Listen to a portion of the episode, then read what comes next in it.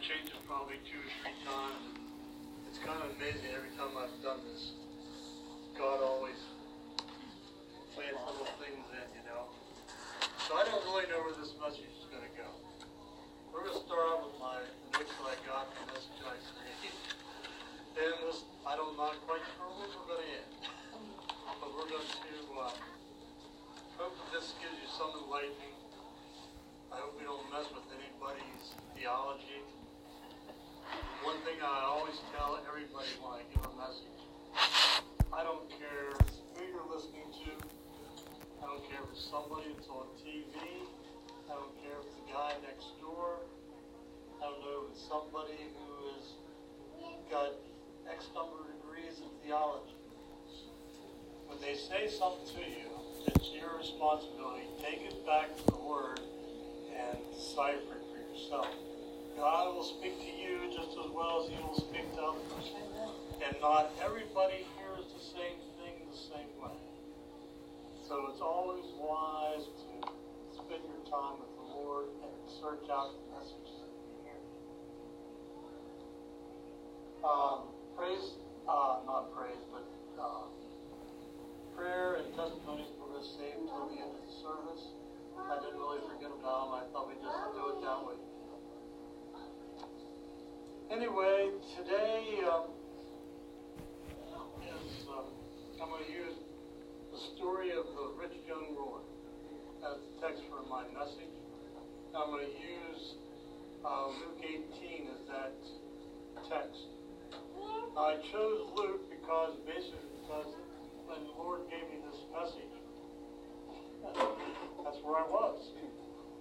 I will tell you that this same uh, section, story, is also in Matthew and also in Mark. Uh, one thing I'll tell you, when you're studying your Bible, particularly in the Gospels, if you're come across a story, it pays to go back and see what the other Gospels say about it. Because none of them are exactly the same, even though basically it's the same. Uh, the crazy part about it is all these Gospels are written 40, maybe 50 years after the time that they happened. So these are all recollections of what people heard or what they were told. Because not all of them are by eyewitnesses. Matter of fact, I think there's only one that's an eyewitness. So it pays to uh, look to see what each one of them, because each one, even though they're the same, are a little different, and they'll give you a little more information, and you'll miss out or get the wrong interpretation about what's going on if you don't really study it through. Anyhow, uh, I'm going to use Luke because I, that, like I said, that's the one I started out with. I'm going to read it to you. It's um, Luke 18, 18 says, A certain ruler asked, Good teacher, what must I do to inherit eternal life? Why do you call me good? Jesus answered. No one is good except God alone. You know the commandments. Do not commit adultery. Do not murder. Do not steal. Do not give false testimony. Honor your father and mother. All these things I, all these things since I was a boy, he said, all of these things I have kept since I was a boy. When Jesus heard this, he said to him, You still lack one thing. Sell everything you have and give to the poor, and you will have treasures in heaven. Then come and follow me. When he heard this, he became very sad, because he was a man of great wealth. Jesus looked at him and said, How hard it is for the rich to enter the kingdom of God. Indeed, it is easier for a camel to go through the eye of a needle for a rich man to enter the kingdom of God. Those who heard this asked, Who then can be saved? Jesus replied, What is impossible for men is possible for God. Peter said to him, We have left all, we have had to follow you. We have left all to follow you. I tell you the truth, Jesus said to them. No one has left home, wife, brothers, parents, children for the sake of the kingdom of God will fall will fail to receive many times as much in this age and in the age to come, eternal life. Well, first of all, getting back to the beginning, we need to understand some background about who this young man is. So what do we know about him? There's really not many passages here, but it's actually a good bit of information there if you look at it. First of all, we know he's rich. Now, rich isn't by doesn't mean by rich in spirit. That means he's loved. He's probably lived a pretty lavish lifestyle, probably since he was a child. We also know he's young, so he hasn't he hasn't been around a whole lot, but he knows what's being talked about. He sees things that draws his initiative to see what people are saying because he's going through that learning experience just like we do. And we know he's a ruler. Now, different passages, like I say, in Mark and Matthew and Luke, some call him a rich man, some call him a rich ruler. Some call him a young man. I mean, that's why it's important to go back and check all three. Because if you put it all together, you find out he's a rich young man. Ruler. That tells you a lot of things. Uh, since we know he's rich, I always say he's lived a, uh, a lavish lifestyle. The other, the other things we know about, he said he's kept the Ten Commandments since he was a little boy.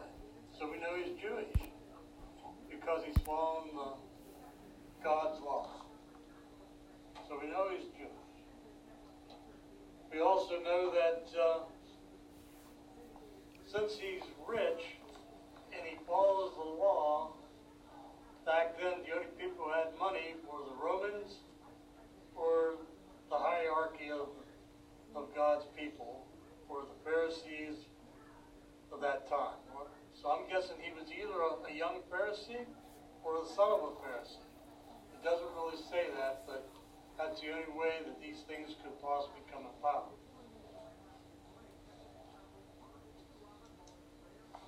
Mark also says that Jesus loved him. Now that tells me that if in the scriptures, if it specifically says something, it means a point. So Jesus knew this person or this person made such an impression upon him that he felt great compassion for this person. So now we're talking about it. God loves this person. He knows he's rich. He knows he's part of the ruling class of uh, God's people.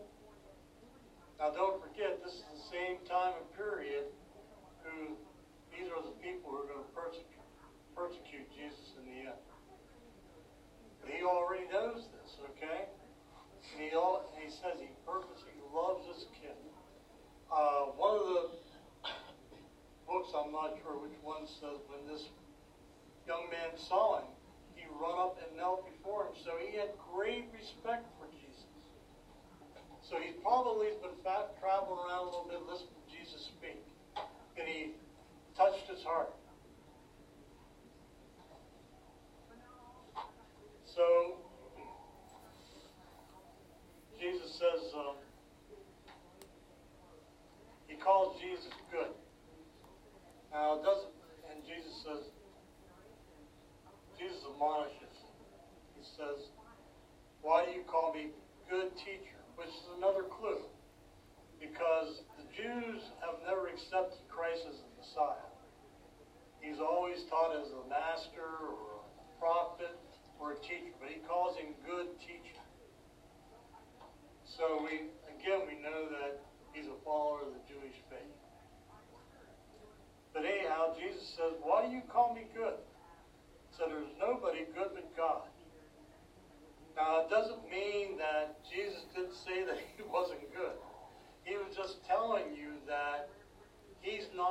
equal to God because and Jesus was God in flesh, which means he was part man.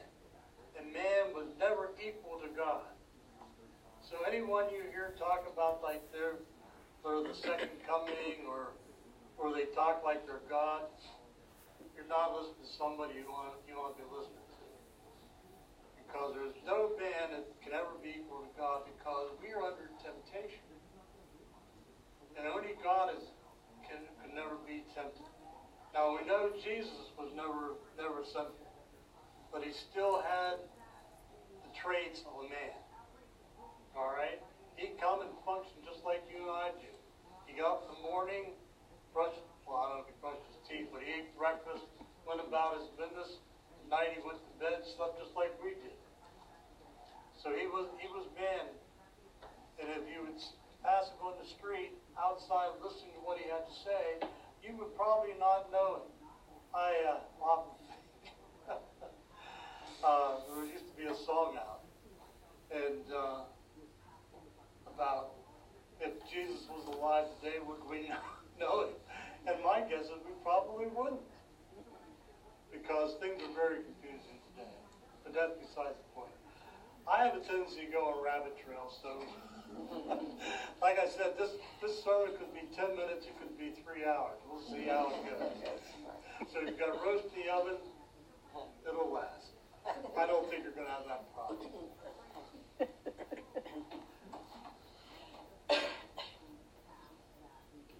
Anyhow, uh,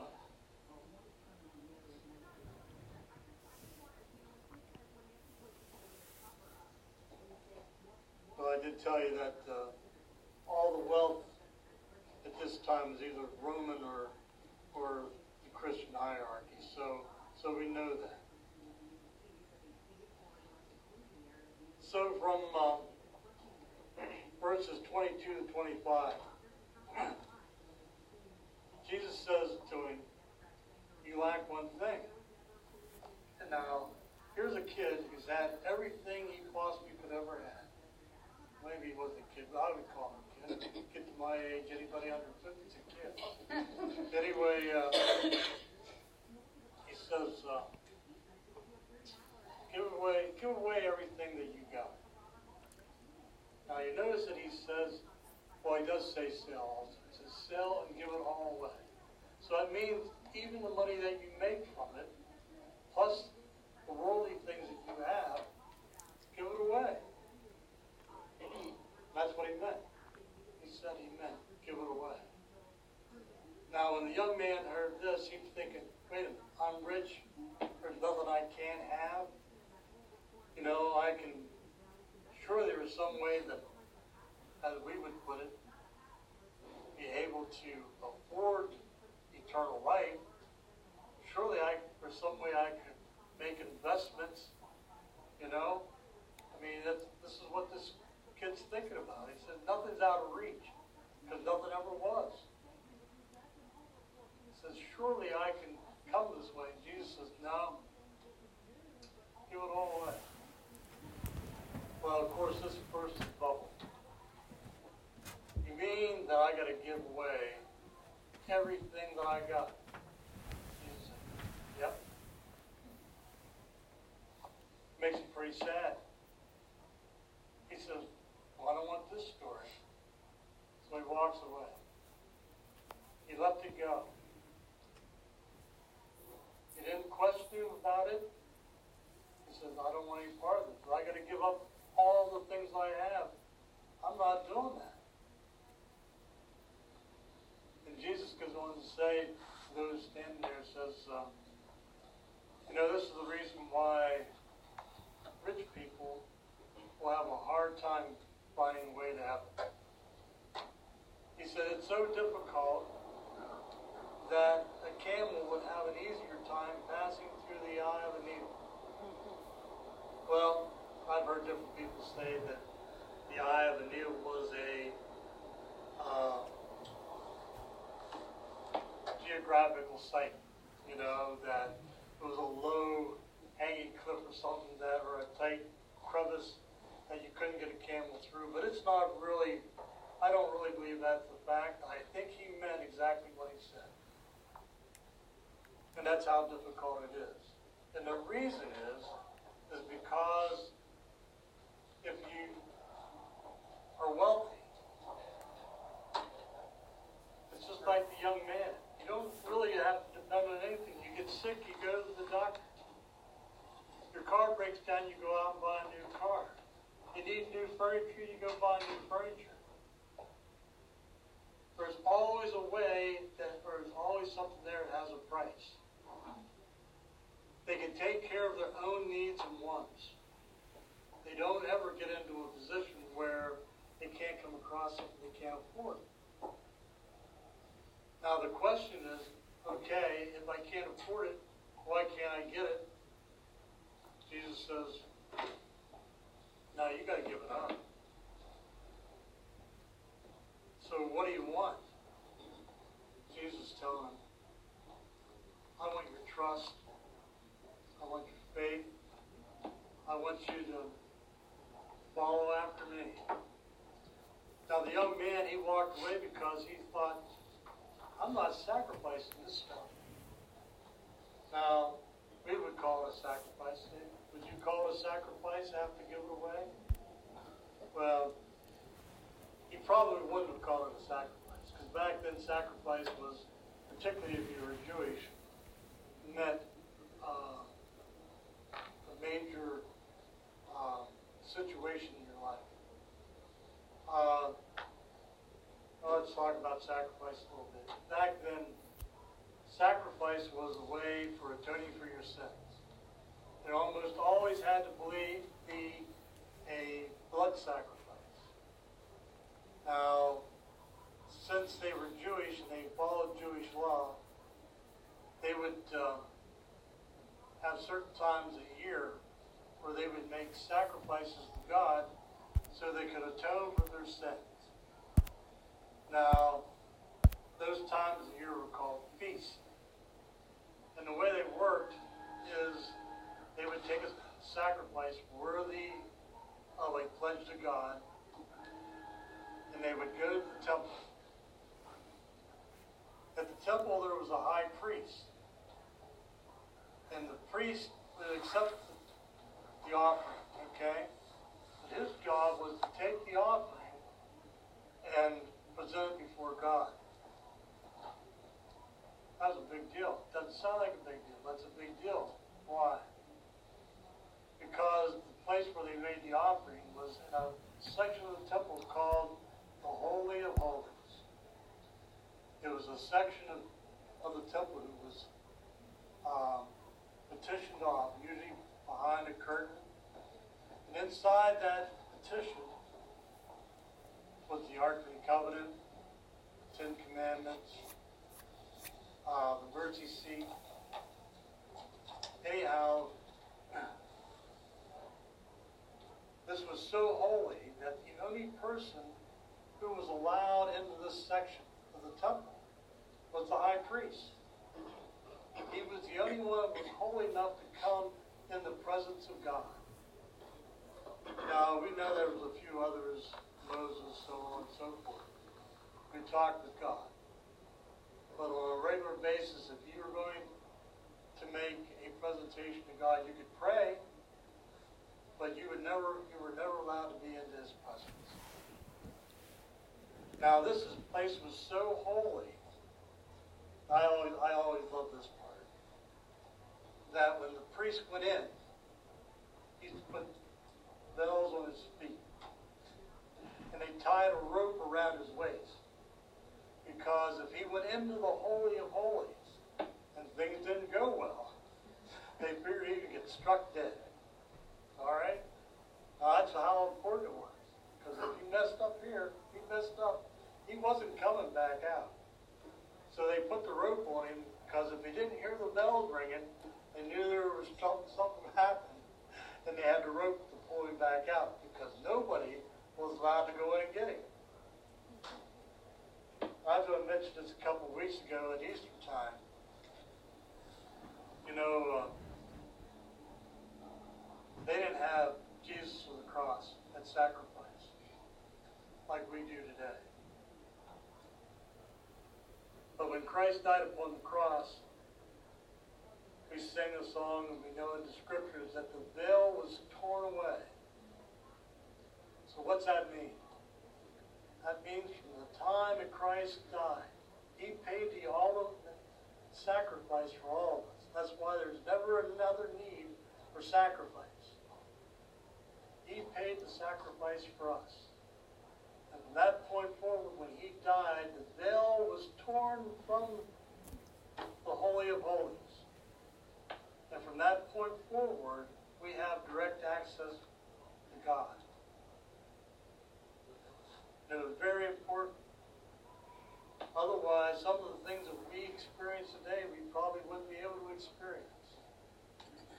But it may give us a freedom direct contact with God that we would have So it's very important we know about that. Uh, it always amazes me at Easter time, we talk about the sacrifice, we talk about the resurrection, and they're all important. So, so is the tearing of the veil. It's very important to our lives.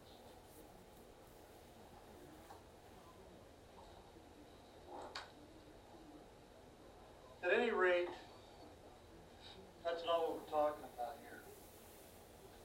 We're not talking about a young man making a sacrifice. We're talking about taking what he has and giving it all away. I made a mistake one time. Stuck my foot in my mouth, which isn't so unusual. But uh, I was at a church service out of the church I was attending then, some missionaries were there. and they were pretty noble missionaries to our church. And uh, we went up front and we laid hands on them and prayed for them. And uh, one of the things I did, I went up to and I said, I want to thank you for the sacrifices that you're making there for, there for other countries the sacrifice you're making for God and us being out in the missionary field. He looked at me, he said, What do you mean sacrifice? This is not a sacrifice. You know what? He's right. Because when we, when we give things to God, we do things for God. It's not a sacrifice he tells us, Chronicles, uh, First Chronicles 29, 39, he says, when we give to God, give willingly. In uh, Corinthians 9, 7, it says, give cheerfully. And in Matthew 6, 6 1, he says, give without show. Otherwise, when you give to God, it's like giving our time we give it with nothing in return. It isn't something that we give to get something back. It's something that we give to honor God. And that's the way we should always do missionary work. As simple as giving something away is the same as the missionary going to the field and doing whatever they do. We never ask for anything in return. Because what we get back is so much greater.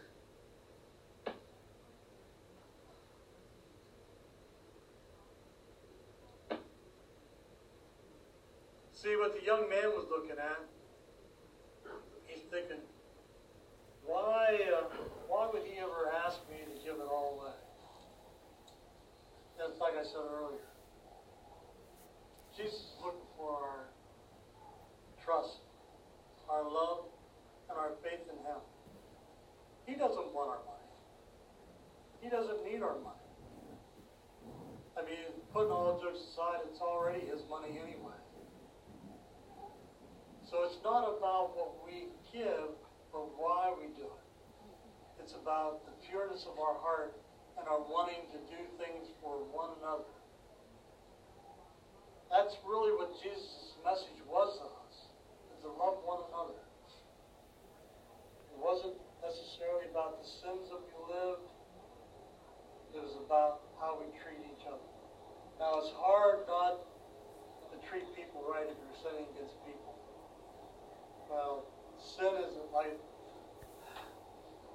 This story has a six good uh,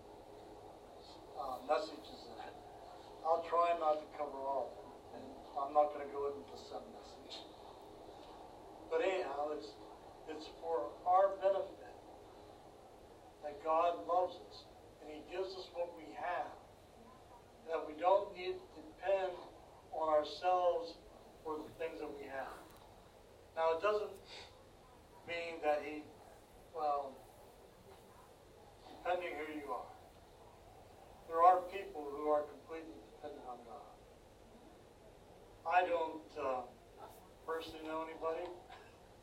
But most of us have jobs and depend on our jobs.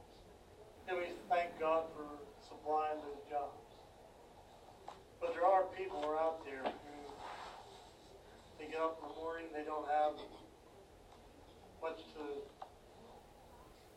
whatever they have in their pockets. And they depend on whatever God does for them to get them through that day. I don't know if I could live that how do we know that's true? Back a couple chapters on past. See if I can find it quick. If I don't, I'll just talk about it.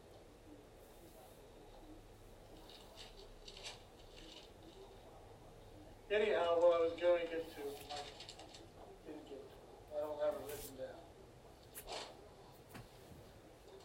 I didn't write it in my notes. Anyhow, you know the story of the, the widow lady paying her alms. alms. And she walks up to the alms and she drops in two mites. All she has to her name, two mites. And she gives it away. And Jesus turns to the disciples and says, See, they stood there and watched the rich, maybe not so rich, come up and they put their calculated alms in the basket. Kept something for themselves. But she didn't. She came up, she gave it all. Because her trust and faith in God was so great that she wasn't worried about where her next meal was going to come from, or whether she had a roof over her head, or she got four wheels in her car, or if the restaurant's going to be open when I'm done here today. You know? She didn't think about that. It was, I give it all. And that's what Jesus was asking the young man. He said, give it all. Don't depend on what you have. Give it all to me. Have faith in me. If I blessed you with it in the beginning, you don't think I can't bless you with it again? Now, as we go on about that, Jesus goes on and says, uh, you'll get your blessings. Your blessings are going to come. I'm getting ahead of myself. Back up a little bit. we'll talk about this and then I think we'll close it up. But uh, my friend Peter. Peter is my friend. I love Peter. Peter reminds me of anybody watch um, what was it called, Bonanza? Yeah. Every scene, every time I see Peter, I always think of Hoss. Oh. Because Hoss was this big guy, okay? Strong, determined, had a habit of sticking his foot in his mouth. That's something he and I have in common. but I mean, when the time comes, when push comes to shove, Hoss was always there. And he was always there, willing to do his part. Well, Peter was sort of the same way. Peter get himself into some pretty uh, tight situations, so to speak. But uh, Peter said, wait a minute. after, after Jesus is going through this whole thing with them, Peter speaks up and says, well, wait a minute. I had to give up everything to come to follow you. What about me? I'm thinking Jesus said, man, where's he been for the last 15 minutes? Because that's the way God was. That's the way Peter was. Well, Jesus said, we don't need to worry about where our riches come from. So I'm going to supply those needs. And there's nobody who's going to go without a reward if you surrender it all unto me. And it, one of the things I I picked up in this, it changed uh, something I used to always think about was, you hear people say, well, rewards aren't in this life, they're in our next life. Well, it's true enough. Our rewards are in the next life because we can spend our eternity with Jesus. But if you read that final verse, it says, not only in that life, but in this life also. So there are rewards for us. Now, it may not be monetary rewards, it may not be riches or things, but there will not, if we rely completely on Him, we don't need to worry about the things that are that come up in front of us. It's probably those things that we cannot see are the things that drive us the worst. It's where the fears and the anxieties all come from. It's the thought of not having when we need it in these situations. Sometimes it can be a health situation. Sometimes it can be a financial. Sometimes it's a relational situation. It's a thing that Jenny talks about all the time. When these things arise, we need to know, know enough to take them to God. Lay them at the foot of the cross. Let Jesus handle them. That's what he's asking for. Trust me. Have faith in me. One thing we always know about Jesus that he'll never let us down. We may not get the answer that we're looking for. All right?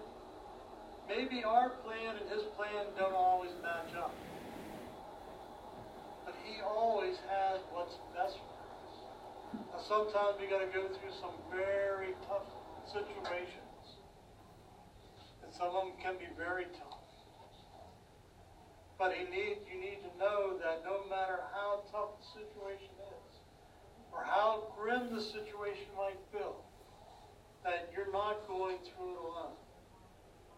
You go through it through Him, His love for you, and the love He's placed in others that have compassion for you who want to walk this path with you also. So if you don't learn anything else today, just keep it in mind. I don't care what happens to me this week. I have nothing to fear, for my God is with me. The more we practice that, the less anxious we become in our lives, the less worry we have, the less problems we have. Because the first thing we do, we start thinking about things, we try to take things into our own hands. And most, most of the time, we mess things up more than we are. Now, our, our fix is a temporary